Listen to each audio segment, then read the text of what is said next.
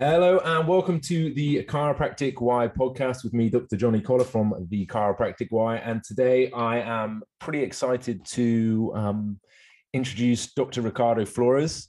And um, over the last sort of couple of months, someone that I've become acquainted with and had some really nice back and forths on on Instagram through through some of the stuff we've been posting and some of the stuff he's been posting. But today I'm really excited that we're going to be covering some information on the Wilk's case, which um, unfortunately is something within chiropractic history that probably as a profession we don't know enough about. Um, so hopefully today we can give uh, some information on that, but we'll, we'll see where this goes. Ricardo, thank you so much for in, for joining us. Thank you for having me, man. I'm so excited to be on the Chiropractic Why.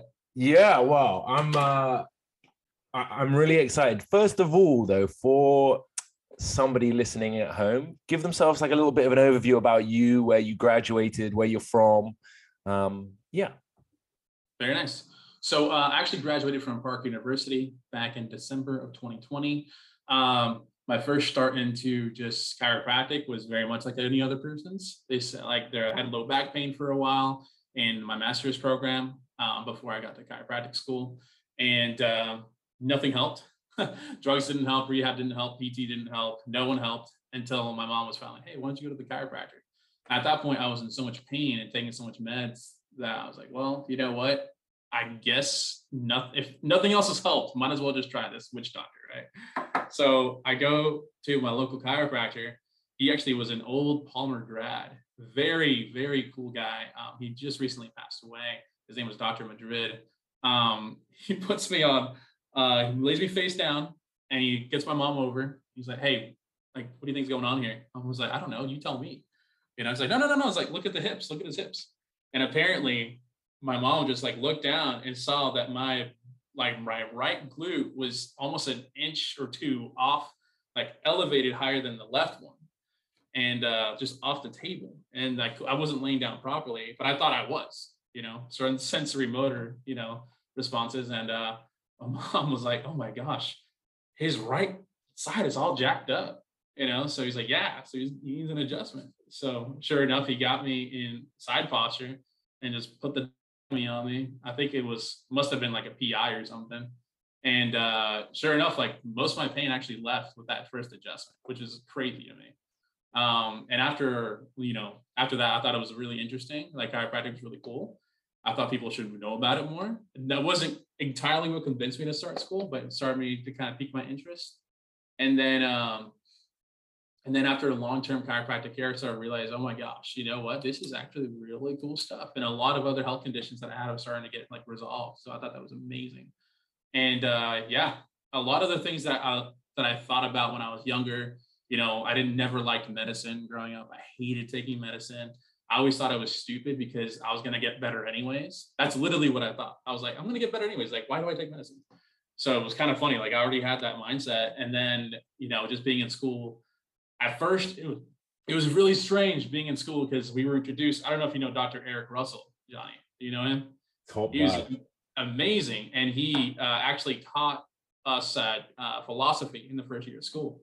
So it was really cool being at Parker and like listening to some of the philosophy. He actually taught us about the politics. He did he did a very good job just generalizing, you know, about what chiropractic is and what proper, you know, what proper chiropractic is. Let's just say that. So just being in school, that really opened up my eyes. The philosophy did. I started shadowing different, you know, principled chiros, and I just knew that there was something else, something to this. So just started just going head, just dove deep into the into the green books after that. And yeah, it's been amazing. It's been a great, great, uh, great start. Let's just say that because I just opened up my office about uh, last November, last, last November. So yeah, it's been amazing. I've, I've been loving it. And your office is Oh, it's uh the Volt Chiropractic. We are just we're in a little sleepy town called Lakeway, just outside of Austin, about maybe 30 minutes west. oh, nice. And it's been going well. It's been going well, man. It's been it's been a fun, fun ride. Let's just say that. There's a lot of things that I would say. uh, I think the biggest thing I would tell people if they're wanting to have their own practice one day, well, let's first start off. Just first realize like what is it that you want? Do you want to be a business owner? Because it takes it takes a lot to be a business owner And truth be told, a lot of people don't want that, and that's okay. You know, so first off, do you want to be a business owner? If you don't, it's quite fine being an associate. You can still make a decent living and just be happy just going in, you're nine to five, you're still serving and loving people, right? So that's what I would first ask people if they actually want to be a business owner. Secondly, you got to be ready to grind, you got to be ready to work. You got to be ready to think that you like like there's a level of work that you think you have in your head. Now, get that level and times it by a 100. That's how much you have to work in order to get like started like from point 1 like point A all the way to like, you know, you're seeing like, you know, enough patients to like make the bills and then also like start paying yourself. Right. So that's that's something that people need to like understand and realize. You know, so I, I would say that's the most important thing to know whenever you graduate. I think what you said there is like so true. I think sometimes within the profession we not shame, but there's this like whole idea that being an associate is bad. And I think sometimes it could be a phenomenal thing for some people. And there's yeah. definitely like some brilliant associateships out there that you're like, do you know what? I, it allows me to have a great lifestyle. I get to serve lots of people and a hell yeah. lot less stress than than running your own place. And often the the there is a very steep learning curve, and it's certainly something, yes.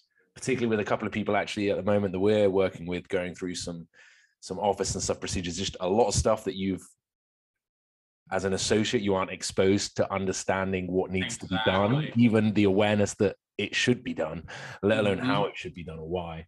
So exactly. I think it's and, a, a big one. Yeah and it's crazy because i I'm, I'm very much a person that's like i kind of like what simon sinek says like start with your why right? So like literally begin with what why is it that you want to do the things that you want to do?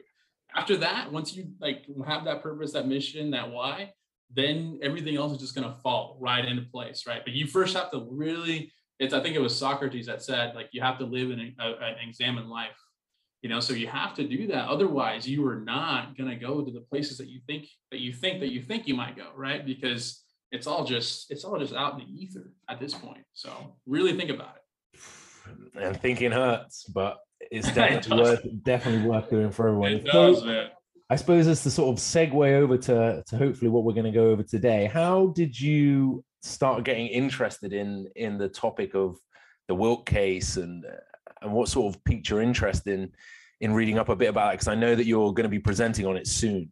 Yes, yeah, 100%. So actually, the first time I heard about the Wilk case uh, against the AMA was back in Try One, and literally like the first couple of days in school and that's why I said Dr. Russell was so good because he he went over the principles and you know the very typical things in a philosophy class, but he also took it upon himself to really just kind of open up our eyes a little bit to some of the politics in chiropractic that are still present to this day.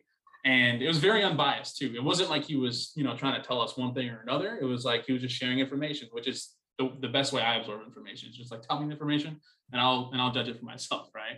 So he was very good about that. And I remember listening to the first the Morikubo trial that happened back in 1907. And that was amazing if you really think about that trial, because I mean, he was almost sent to jail because they were saying that he was practicing medicine, you know, and it was in Wisconsin in 1907. And before then, the UCA, the Universal Chiropractic Association, was just vital in providing legislation for a lot of these chiros. And he was, and that was instrumental. That case was instrumental, Morikubo trial, because that really set us apart as a separate and distinct profession, like different from the chiropractor, like different from the medical doctors, from the DOs, the naturopath, all of them, because all of them had at that point just been destroyed by the AMA. So, um, and I think it was, uh, I think I forgot his name, Tom Morris in that trial that just used that same outline he did with the Morikubo trial that made him successful and just used it after that to help, you know, different chiros that were jailed or in violation of like whatever you know the medical establishment wanted to be in trouble for.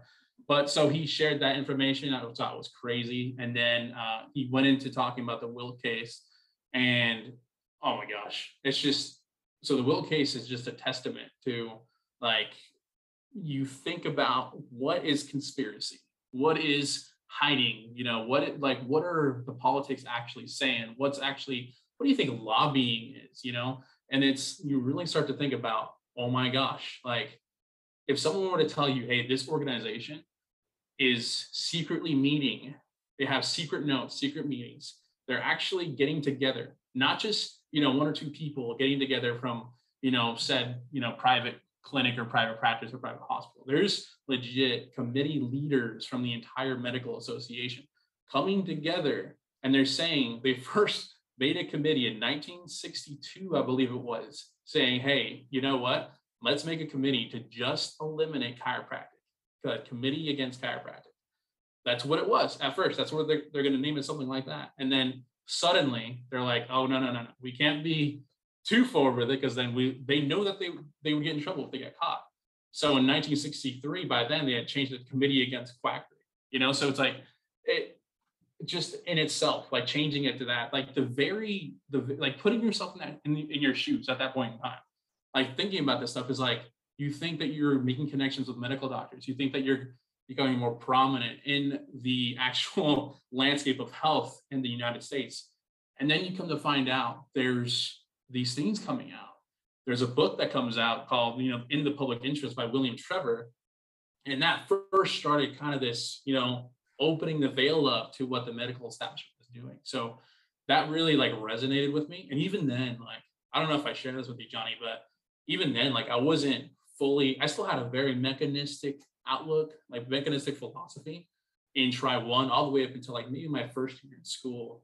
So it really took a lot of convincing and a lot of reading on my own to actually accept the philosophy let's say that change my perspective but even then i thought it was insane that this that this was happening. In and this was like try one. I was like how is this how is this a thing? How is this this is how is this not one of the biggest things still here? Like like how are chiropractors not sharing this all the time?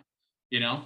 And sure enough like that's why i said history is so important because it's it's vital to remember like our roots and where we actually came from you know? So yeah that's what kind of started piquing my interest about it i think like so it's so easy to forget like in today's mm-hmm. society where um you know while i'm sure certain chiropractors in certain countries have it very different than than maybe people in europe or or mm-hmm. yourself mm-hmm. in the states but like even just this morning going back over um an amazing book by J.C. Smith on you know the medical war against chiropractic, chiropractors, which I think every chiropractor should read. And I know that you're a fan of another one of the books on the topic, but mm-hmm. I, like I underlined, um, he writes a stat of uh, 12,000 chiropractors were jailed collectively yep. over 15,000 times in the first 13 years of the 20th century for practicing medicine. I mean, like, one at the time we're not even chatting that there's a huge amount of chiropractors out there this is early mm-hmm. on and these guys and women which is often for, we often forget that which is yeah, we do. another topic for another time but um, these guys uh, these people really put everything on the line and were just so driven by chiropractic and the results that it could help within their community that even with this risk of going to jail and mm-hmm. some of these guys and girls spend you know this isn't just a slap on the wrists they're in there no. for time no not at all. It's it's insane. You think like think of a guy like herbert ross reaver. I think he had i need to get a hold of his book. But apparently like in his book he was uh, writing about um, this incident where he was they lived in a two-story house. And i think his this was back when like you know the whole house and clinic you know, combo was very, very, you know, popular. And so there was a downstairs and downstairs basically a clinic. And I remember, I think in the book, forgot who was telling me they were quoting this, but like one of his sons, this is at, at the point, in this point in time, he was still in jail. He was jailed for like 11 years. And his son was coming down the stairs. And in the book, it was really emphasizing the fact that his son was going around. He was really missing his father. Uh, and he was like going around like touching his equipment, just like really praying for him, loving on him, and just really missing him. But I remember it just hit me really hard when I first heard it because he mentioned how like he might he he missed him so much, but he just knew that he was in support of his father's decision because he just would not say that he was practicing medicine. And it was just like he he loved his father's conviction. It was just like, dude, what? That's mind blowing. Like who? And that's not, he's not just the only one. There was thousands upon thousands of men and women that were literally jailed for that belief, that conviction. So it really, it's like we have it. I mean, I love chiropractic. I am so dedicated to it, but I don't even know if someone were to come into my office. I, would have, I mean, I would hope I would have that same conviction, you know, but it was crazy. Like we have it cushy. We really do. So we really have to pay our respects to some of these giants. And also, exactly like you finished on, the reason that we have it the way that we do is because of the sacrifices that that these guys gave up. And I think probably is a great way to just chat about um, like overall an introduction of how the case came about and particularly mm-hmm. the the you know the main four figures that really drove this this sort of process that happened Certainly. over a long long time so would you mind sharing a bit about that yeah 100% so in 1962 in 1962 um, the I essentially was the AMA through the well, it was the Iowa Medical so- like Society that connected and through the AMA, the AMA was formed back in 1827. There's really crazy roots with the AMA, the Rockefellers, Carnegie, a lot of dirty money. Let's just say it really goes down down the rabbit hole if you really start to look at it. But essentially, at this point in time in the 60s, uh, chiropractic is getting a ton of traction. A ton of traction. They're starting to get legislation in most of the states I think it was by 1970. I think it was Louisiana that gained the last um, uh, licensure. I think it was in 74. So you can imagine by this point in time, they were getting a lot of traction. And it was actually patients with all these different cases that were coming about saying they need chiropractic care. So one of the things that they were first, you know, coming out, especially with the healthcare system that's in the in the states, is uh, they wanted it to be covered by medical insurance, right, or by health insurance of some kind. And again, this is kind of prominent and something I need to share with the with the audience because I think it's it's still an issue to this day. I think a lot of people worry about like, oh, if you're cash, you know, you're principal. If you're, you know, insurance based, you're not principal. You know, there's medicine, yada yada yada. Here's the thing. Aside from all of that, let's worry about like just the context of this. Like there's like the very context is there's there are patients out there that were literally like wanting to figure out a way to pay for chiropractic care, which is amazing. So aside from like, you know, like how do you get paid and all that, is it is it medical dollar, dollars, is it not? Like, I think that's the biggest thing to really focus on is like patients were coming forth and saying, I need to get care. How do I get care? Whatever way possible. Right. So I think that's important. Um, so I started coming about. And then obviously, this if you're the medical establishment at this point in time, you're like, this is about the golden age of you know medicine where like right now we have emerging technologies and people you know they're like oh they they they love medicine right? Let's not talk about the last two or three years right? Uh, that's been coming out. But really put yourself in the in, in the shoes of like people at this point in time. You probably have never ever heard of chiropractic. People to this day probably still haven't.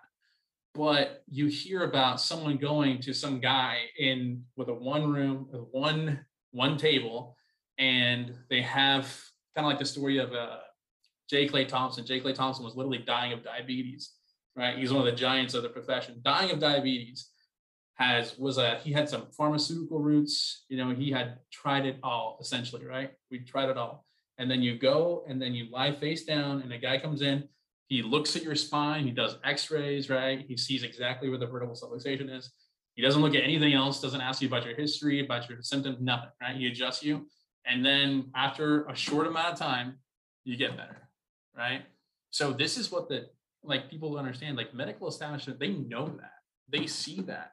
They see the miracles of chiropractic to these patients and their testimonials and they actually took it seriously you know? So they did it to, to a point where in 1962 they formed uh, the committee on uh, it was actually the, at first it was actually the committee like against chiropractic in 1962 and they had and then they later changed it because they thought that if they got in trouble, they would make connections back to them, so they wouldn't want to get in trouble. So they changed it to the Committee on Quackery in 1963. But uh, one of the f- several points that they they were trying to make uh, was, and I'm going off this awesome book that everyone should definitely read, Medicine, Monopolies, and Malice by Chester Wilk, the man himself, right? Uh, but here's also, by the way, uh, reading up on this, this guy wrote a couple of books. He wrote a couple of books. I need to read his other books. Yeah, there's like there, the, the thing is like you need to actually like go out there and search the information, but it's out there. Like there's yeah. books, there's documents. I'm literally like going like this is like all just different commentaries and works that I found. Like there's so much online out there to read. There's a ton of stuff. So and just sorry, I, I cut you off. So in this, no, no, you're good. You're good. Yeah, if you guys want to get like involved in this stuff, like tell them to reach out to me. I'll try and point them in the right direction. There's a lot of information out there. Yeah. So actually, funny enough, this book was found in at Parker in one of Parker's. Yeah, there's different. There's political climates kind of changed there, but at the time, I found it in like a the library was getting rid of a bunch of these books. And I go over and I was like, hey, is this for like anyone? And because I love books. And they, I was like, yeah, I mean, no one's ever reads them. You know, yeah, you can take a couple. So I think I ended up taking like five or six of them. And I gave a few out to some people. And I remember there was one person I gave it to, and they had known about the Wilk case, and I think had read the book, and they're like, "Oh yeah, this is a great book. Like you should definitely read it." it's not until like this day I actually opened up and read it, and it's like, oh my gosh, what was I doing? It was incredible. But yeah, it was it was kind of funny how I found the book. but uh, oh, back to the the points. So AMA made several points in the committee, and here is where it gets kind of crazy. The first one is that the AMA had uh, one of the things that the they found in the case. Let's say that uh, their very first goal was to just contain and eliminate not anything else, not another profession, but chiropractic literally saying in different statements and documents saying this is going to be in order to contain and eliminate chiropractic in its entirety, our profession, which is already like, okay, you're in the forefront. You're you're like you're the guys. You're the people. Like they'd recognize our profession and our power, right? Um, another thing that they had realized in the in the committee was that the AMA had cooperated and had worked together and just named different like uh, uh, let's say different chiropractic entities and associations. And they essentially were trying to isolate chiropractors from those entities. And they really just wanted to dispel and just create more separation in within the chiropractic profession. And again this is something that still to this day like st- still happens right because there's different organizations that that shall not be named, but there's different organizations in this profession that still do infighting because of the remnants of this case. Right? It's crazy. So this is still, and they, and at this point, they the the the AMA was encouraging that separation, right? And also encouraging um, medical societies, boards, and associations that it's mm-hmm. almost unethical to mm-hmm. associate yourself in any 100%. form with a chiropractor. Yep. Exactly, and that's actually the other point I was going to make. It was uh, if if you ever were even caught associating in some way, like let's say that you wanted to, there was a chiropractor that needed X-rays. Actually, in this book, there's several stories about chiropractors needing X-rays because they didn't have an X-ray machine in their in their office, and they would have to send their patients out to hospitals. And at one point, these hospital administrators and doctors that were, had worked closely with chiropractors for years got sent home. You know they were fired and they lost all of their livelihood essentially because they were caught working with chiropractors which is crazy you know? But um, again it, it goes back to medical dollars. There's a lot of stories and a lot of history behind uh, the ama and the flexner report and how you know there was just that really began the standardization of medicine and uh, and because of that same thing we still suffer from those ramifications from like 100 plus years ago which is crazy um, the other thing that they were trying to do was just like wrongly influence insurance companies. Again, uh, just to deny the chiropractic coverage. Chiropractors were fighting for that healthcare coverage rights. And again, this goes back to my whole point. It's like, uh, let's look at it from the chiropractic stance and from the patient stance. You have money, and this is how healthcare, for whatever reason, is run in the States. So you really like by getting the the access to healthcare you can actually help change, help people, serve people as most you can, and patients actually get some of the health that they need, even if it's not, you know, the by the means that we wish it were through, right? But yeah, that was uh, incredible. And again, just like the the the last thing I was going to say is just like propaganda. The propaganda that was like they literally would get together, and it was uh, I believe it was Doyle Taylor who was uh, uh, oh. one of the ghostwriters for a ton of the propaganda that the AMA would push. And as ghostwriter, it's like literally like no one, no one knew his his the name, the source exactly, but literally they would get together and uh, Doyle Taylor is one of the the guys in the in through the committee itself that they used to just he would write in, you know, it's like, hey, you know, the chiropractors kill people, you know, they cause strokes. That was the very first one, right? That was something that we we're still battling to this day, right? But he was one of the first proponents of that, and sending it out to not just you know not just not just lobbying and sending that information out to like Congress, which is insane, but literally like to the White House. We're talking like like there's people in the White House that were getting these pamphlets and this information from, from the medical establishment saying that chiropractors they're, they're a bunch of quacks they're cultists right? They want they get kill people with their adjustments right? And there's like none of their stuff is effective right? And they were sharing that stuff not just with them but with like high schoolers different organizations that were educational that were educational organizations and pumping it out. So by the 60s like the mid 60s people were starting to realize and kind of like chiropractors going around saying oh my gosh like what's with all this? You know at first we were like people were you know accepting of us. And all of a sudden like in books and different you know pamphlets everywhere else people are starting to be really terrified of us. Like what's, also, what's also like in the bits that i read uh read up on it there's and i don't want to misquote it but i think under testimony uh a lady comes forward i forget her name and she's involved in writing a health column for like thousands of different newspapers. Yep. and she admits that she's been pumped information by this this board on quackery to basically write into newspapers in these sort of yes. health columns that then yes. sort of fans this fire that that well the sparks that have already been put down by the by this board and try and make it mm-hmm. more of like a public acceptance that you know the quack the cult mm-hmm. you know yeah. and like you said it's almost something that still follows it around today yeah and also weirdly something that you even still hear of within the profession to slate off another side of the profession you know? Yes 100% exactly and that's that's why i say like again like why history is so important because you start to realize in reality things they have, may have changed with some of the things that happened through the Wilk case which are pros and cons but one of the biggest cons is this that we still have this infighting and that you know there's organizations that literally like you can't you can't put their political leaders in in in a, in a room together because they hate each other yeah. right but uh, again like people don't understand if the the AMA was literally paying for different uh, surveys to be done different studies to be done right and I don't know about you but in my uh, I don't know how much research you've done Johnny but uh, I had the the pleasure thank God to actually you know do some research myself back when I was in my master's program. And uh and man, like if you really like dive into how like where like science, let's just say science follows like the money, 100%.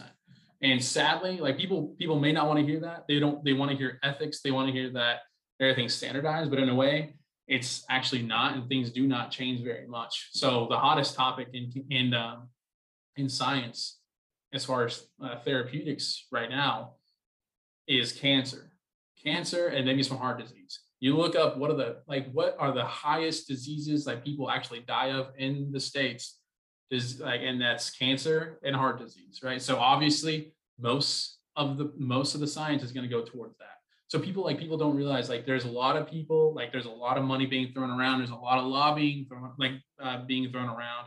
Um, and again, this goes like so kind of coming back to this. So, like in the ACA, right? Simple example, not to demean their organization or anything, but in the ACA back during these days when Chester Wilk was trying to come around. So, the very so this wasn't the first book that came out, obviously, Medicine Monopolies and Malice. You know, the first one was uh at least that I know of that kind of started to open the veil to some of these things that the medical establishment was doing was in the public interest by William Trever. And in that book, I haven't read it personally yet, but it was uh, from Chester Wilk, who spoke about it.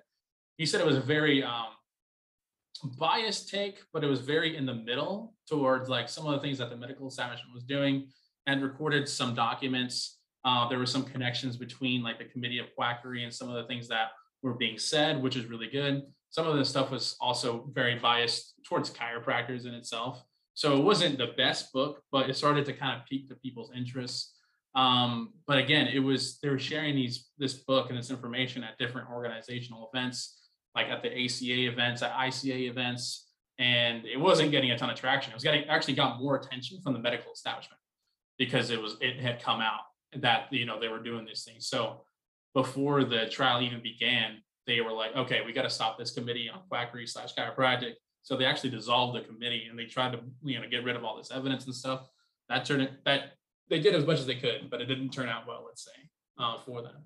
But um, just to say the least, like it, there was there was already lawyers in like the ACA, like uh, Harry, Harry Rosenfield, one of the lawyers for the ACA, uh, literally was was like heard all the things about the AMA, like read the books, looked at the documents, and every time Chester Wilk and the NCAC would come around to try and convince the ACA to endorse their the trial, to try and endorse their their lawyers, they were like, no, this isn't going to happen. Like we want good relations with the medical establishment, right? We want good relations with the medical doctor down the street, the Pass. Surely they're good people, right? And and so they were they were against it. Like chiropractors were our own were our own worst enemy at this point. You know, so it was it was crazy. And again, like I have nothing against medicine in itself. You know, there's a lot of amazing medical practitioners out there that really do care, they love, they serve their patients, but they're working through their their, their issue is they're working through the wrong paradigm right? They're working through a paradigm, a philosophy that's based on, you know, sickness and disease from outside in, which is amazing if you sever your femoral artery, right? And you need to go to the emergency room, or you know, if you have a car crash, right? That's amazing for that. But you know, it's great for urgent care. But anything you know that is about preserving the body, is about you know turning the body on, is about actually health from the inside out. That's us, and that's our domain, and that's what health actually is. So yeah it was it's very interesting to see like just the immense power that the medical establishment had and they were worried about us because they they knew the guys at the top knew this stuff. They knew that chiropractic was good for for for life. And then so Wilk's, and i think it's important now that we when people have heard about this and unfortunately you know rest in power chester wilk himself you know unfortunately left left yep. us recently um, so he kind of gathers up a, a, merry band of, of men and women. So you have Chester Wilks, got James Bryden, Patricia mm-hmm. Arthur, and Michael Pedigo, I yep. think is how you pronounce it. These guys kind of together really push forward with the fact that this needs to be challenged. Yes, 100%. And then also, like, not just them, but just the funding in itself. I mean, you have a commission, like a, a whole committee where they're where they get together. These guys were not pushovers like Chester Wilk, as much as I love him, like he was honestly the guy that was probably the least in the totem pole, like the lowest in the totem pole amongst these like giants in the profession. Like you're talking about guys that were like from around the country who were seeing a ton of patients, serving the most, giving the most back to their organizations. So these guys were like heavy, heavy hitters and that they were willing to take, you know, take all the risks in order to, because they just were fighting for this. They knew that it was important, right? Especially when they realized how how detrimental it was for the profession, right? So that was really cool. And then also, uh, like like these guys going around again, like talk about what you say, like whatever you say about you know Jim Parker, like Parker seminars, literally like presenting. So they so the NCAC first did was like when so they just just for clarif- clarification oh, for people li- listening, just explain the NCAC just so that mm-hmm. people are aware what that is. Yeah, so the NCAC was uh, this formation of different uh, chiros that um, uh, the affirmation chiros that you just mentioned that they all got together along with Chester Wilk and they had realized, you know, okay, there's this, there's something going on here, right? They share the information with each other. They understood that there had to be something that needed to be done. So uh, the NCAC actually stands for, I think, the National Chiropractic Antitrust, right? Uh, yeah. that committee. So they knew that in the end they would have to do an antitrust uh, lawsuit against the AMA. That means they would have to go up to a federal court. So um, in this case, I mean, if you're battling the AMA, you need funding and you need support from a chiropractic profession that does not want the heat at this point, right? Because of just where we were in history and already the amount of propaganda that we've been endured, that we had endured at, up to that point in time. So um, like I said, uh, these guys were getting they once they got together and formed back in I think it was '74.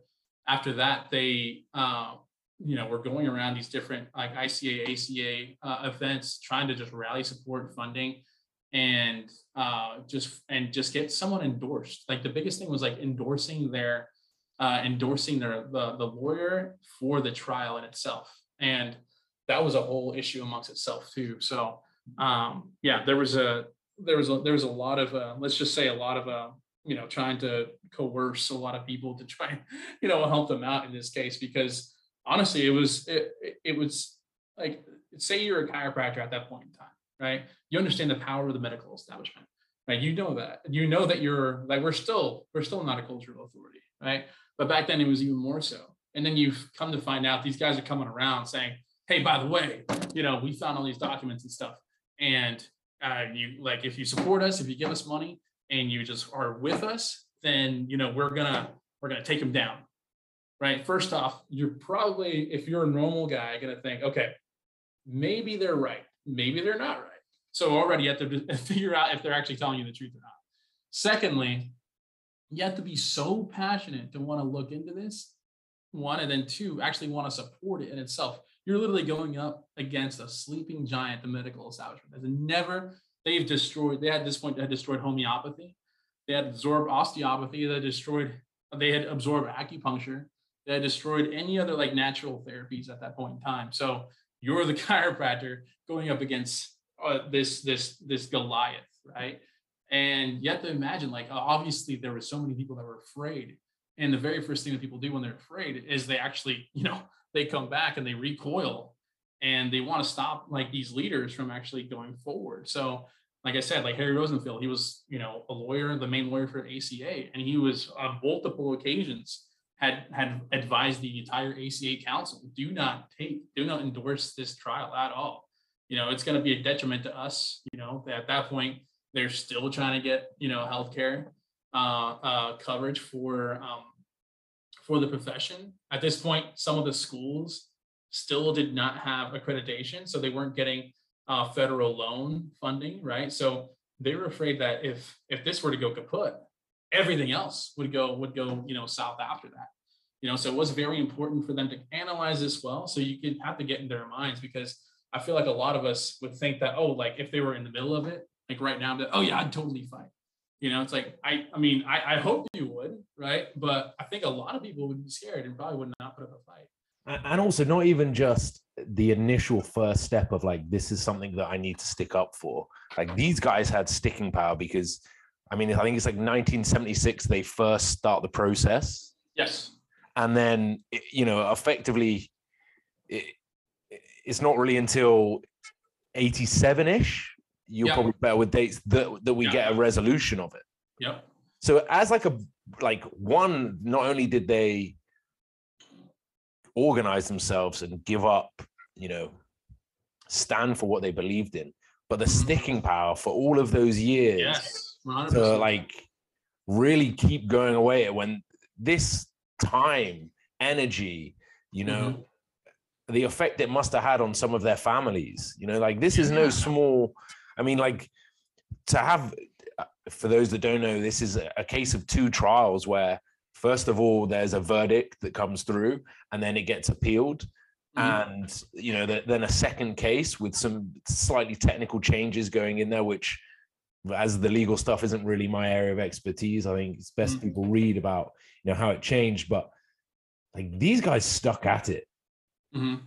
Yeah, to have the, the kind of determination, the perseverance to actually to, like you said like to, to stick through it like the first time that verdict came through and they said that the ama was not at fault i mean that is devastating devastating and to the point where like to have the kind of i guess the fortitude to say no to know that you're in the right but to still keep at it that that's what is mind-blowing to me and you're right it took 11 years so from the beginning of the trial from 1976 all the way into the very end which is 1987 when the judge, uh, I think it was uh, Suzanne Kidsender or something like that. I think that's her pronounce her last name. She's the one that you know finally it was a even even that trial. If you look into some of the specifics of the trial, is very interesting. Like the fact that it was uh, again talking about the females in chiropractic. It's like it was it was a it was a female judge that you know actually had some empathy you know for for this and did not fall for some of the tactics that had already been used in the past and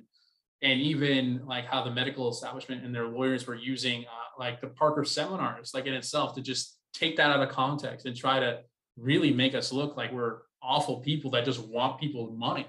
You know, that we're just a bunch of witch doctors that want people's people's money. That that's what they were taking out of context. So, like some of the specifics of the trial was just very interesting and fascinating. But again, um, yeah, it's people understand like the kind of propaganda that you're up against. You really don't, and unless you like you really start to look at it. And like I, I wrote down like a note for myself here. Like one of the things that so very easy, very easy to sway like an entire culture, an entire society. But one thing about a lie, right? The, the, the most important thing about a lie, if you're gonna be a, if you're gonna make a lie, you better make it as outrageous, as crazy, as astronomical as possible. Why? Because in our minds, and this is where the life, this is where the science of life kind of is not to our benefit, but we tend to adapt, right? We adapt to something and we adapt to the biggest lie that's out there. So if the biggest lie out there that the AMA could propagate is uh, chiropractors are a bunch of quacks, they're cultists, they do not do anything. If that's the most outrageous lie and that they kill you, that's the most outrageous lie. Guess what? In your mind, you're going to slightly, at a small percentage, believe a little bit of it. You're gonna, you're gonna, dis, you're gonna probably get like if if you're a normal person, you're gonna say, okay, maybe, maybe not. Okay. But even if you're like get rid of like 90% of it, there's no way. Like they, they kind of help, right? There's still that t- tiny, like 10% that already is in your mind and impregnates these thoughts, right? And that's all you need. That's really all you need. So, and that was what's going on. That's what's going on.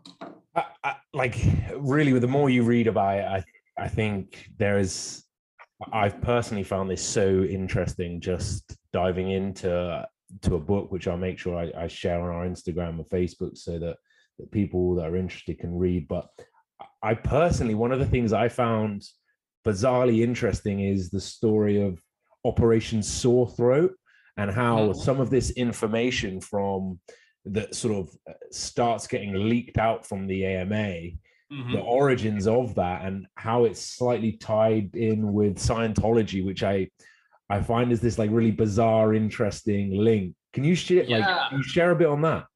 Yeah, yeah, one hundred percent. So uh, Operation Sore Throat. So um, this and again, this is like weird. This is like as, as as conspiratorial as it gets, but this is actual fact. Um, uh, the the man, there was a guy named they call him Sore Throat. Again, how he got his name apparently had a raspy throat, but the the guy himself was one of the the guys that started leaking this information from the AMA to the chiropractic profession.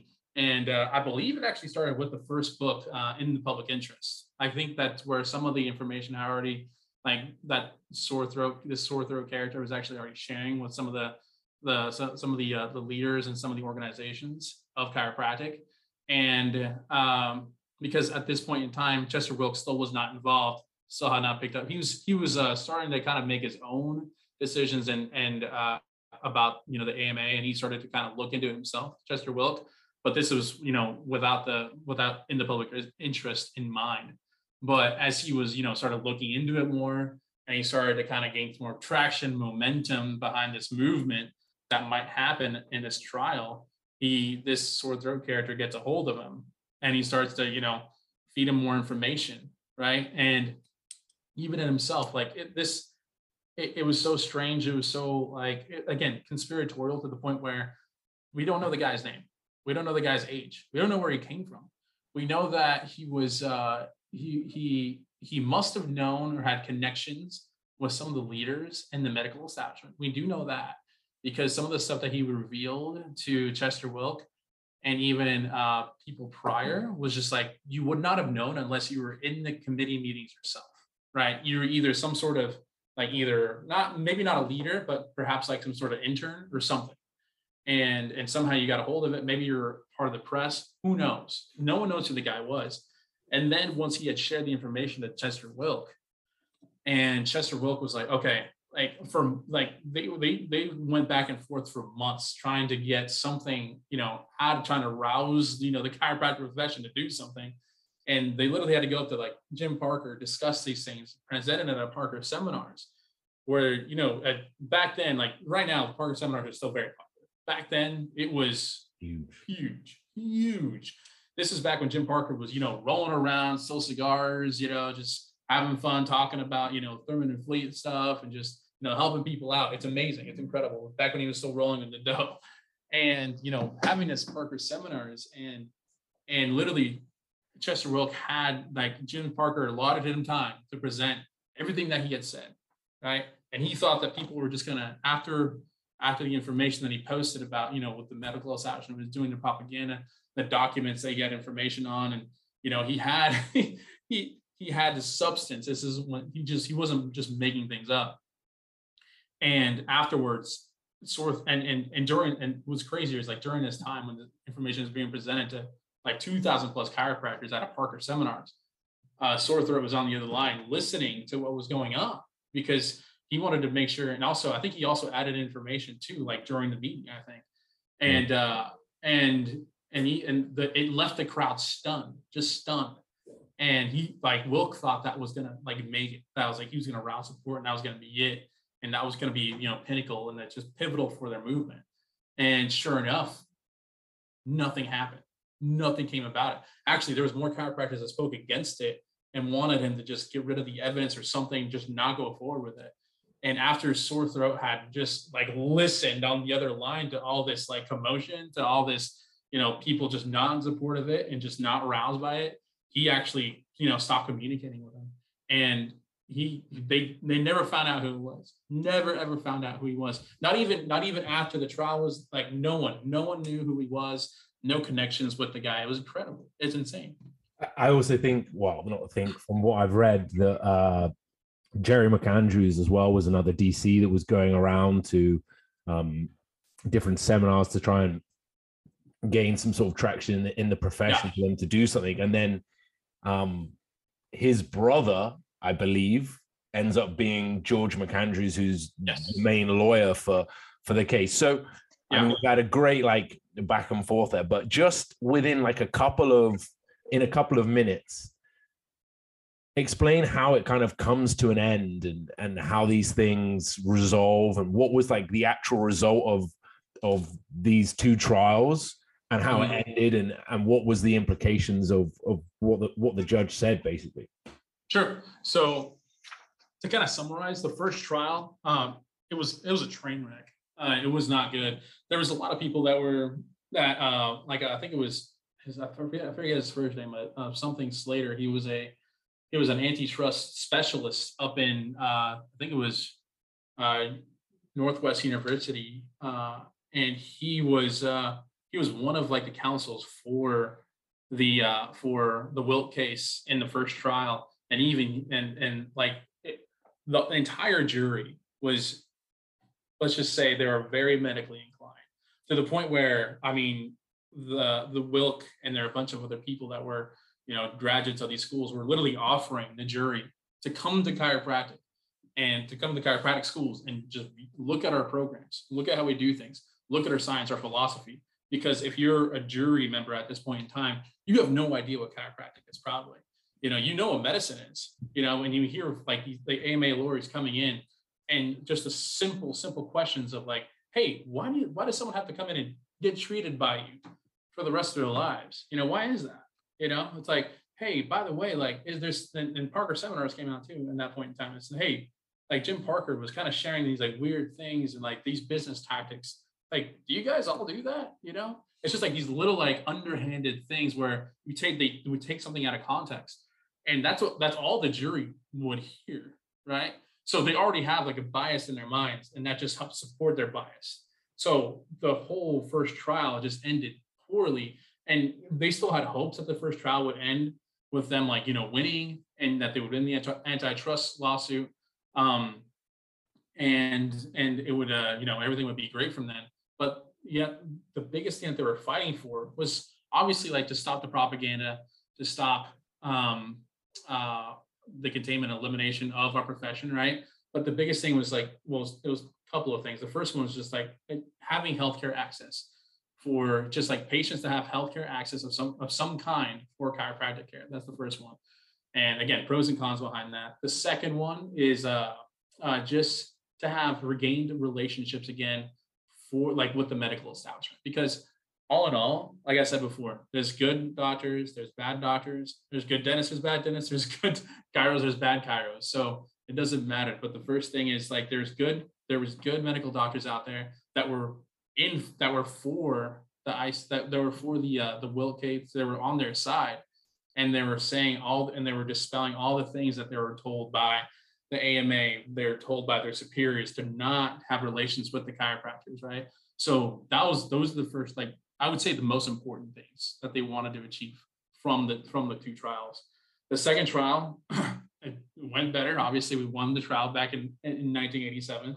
But uh, again, the specifics of the trial, when they were come out, it was uh, you could tell that the first trial, it was very much like it was very rocky, it was very back and forth, and there was more information on the first trial than there was like the second trial. Because the second trial at that point, because they because they lost the first trial, they had to appeal that trial and go to you know the uh, like they were still in the federal court but they had to appeal it and it took a long time so it gave them a lot more time to gather evidence. But at this point in time they couldn't just say hey the medical assassin is coming in. We have information.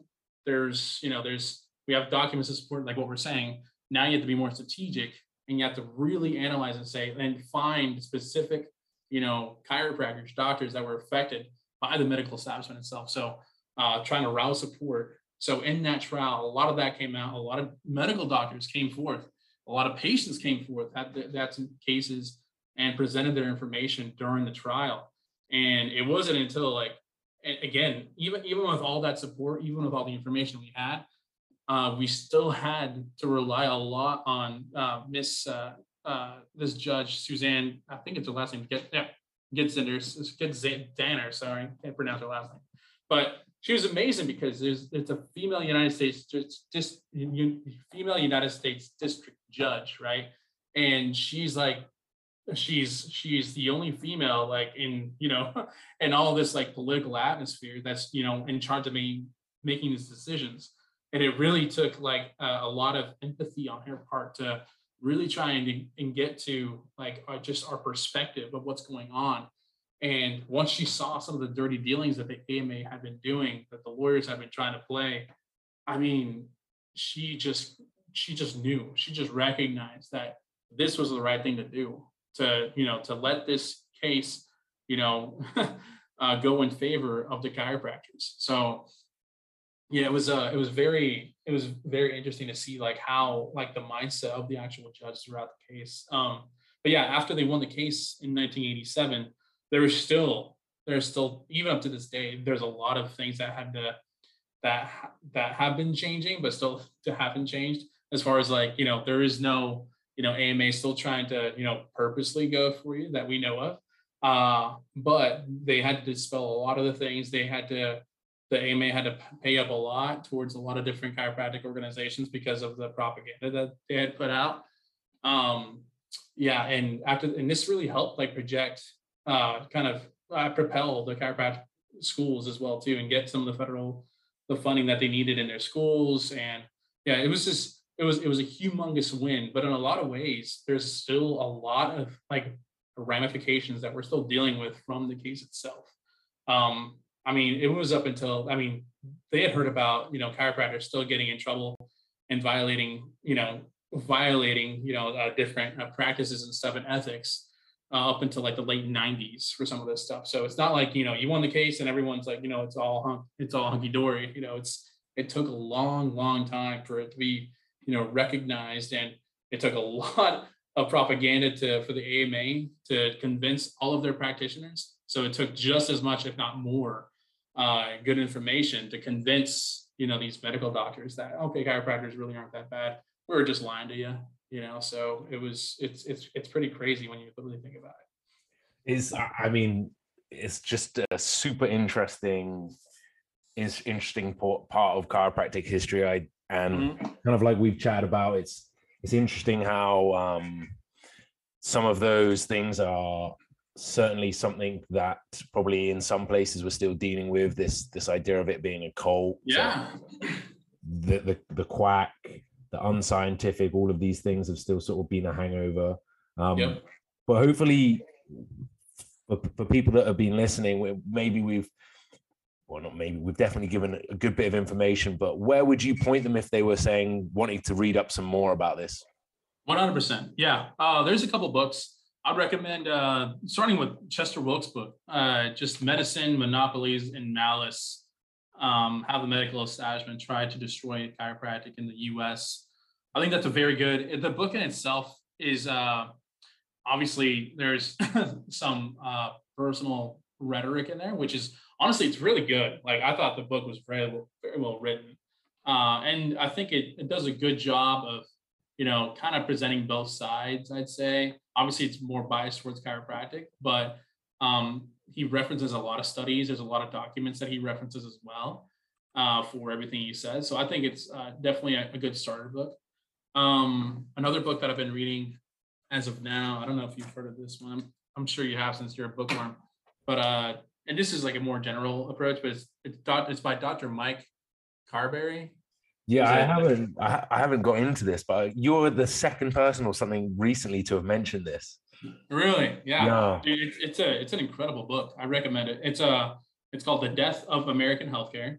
And it's by a chiropractor, so it's Dr. Mike Carberry. But in the book, he actually I'm I'm I'm I'm uh, dissecting a lot of the information that I read from the book, but he goes into some of the um, some of the deeper, like say, rabbit holes of the medical establishment. It says some things about the the trial in itself, but um, if you really want to more, you want to know more about the the background of the medical establishment. If you really want to, you know, understand some of the, like the the extensions that it has, I highly recommend that book.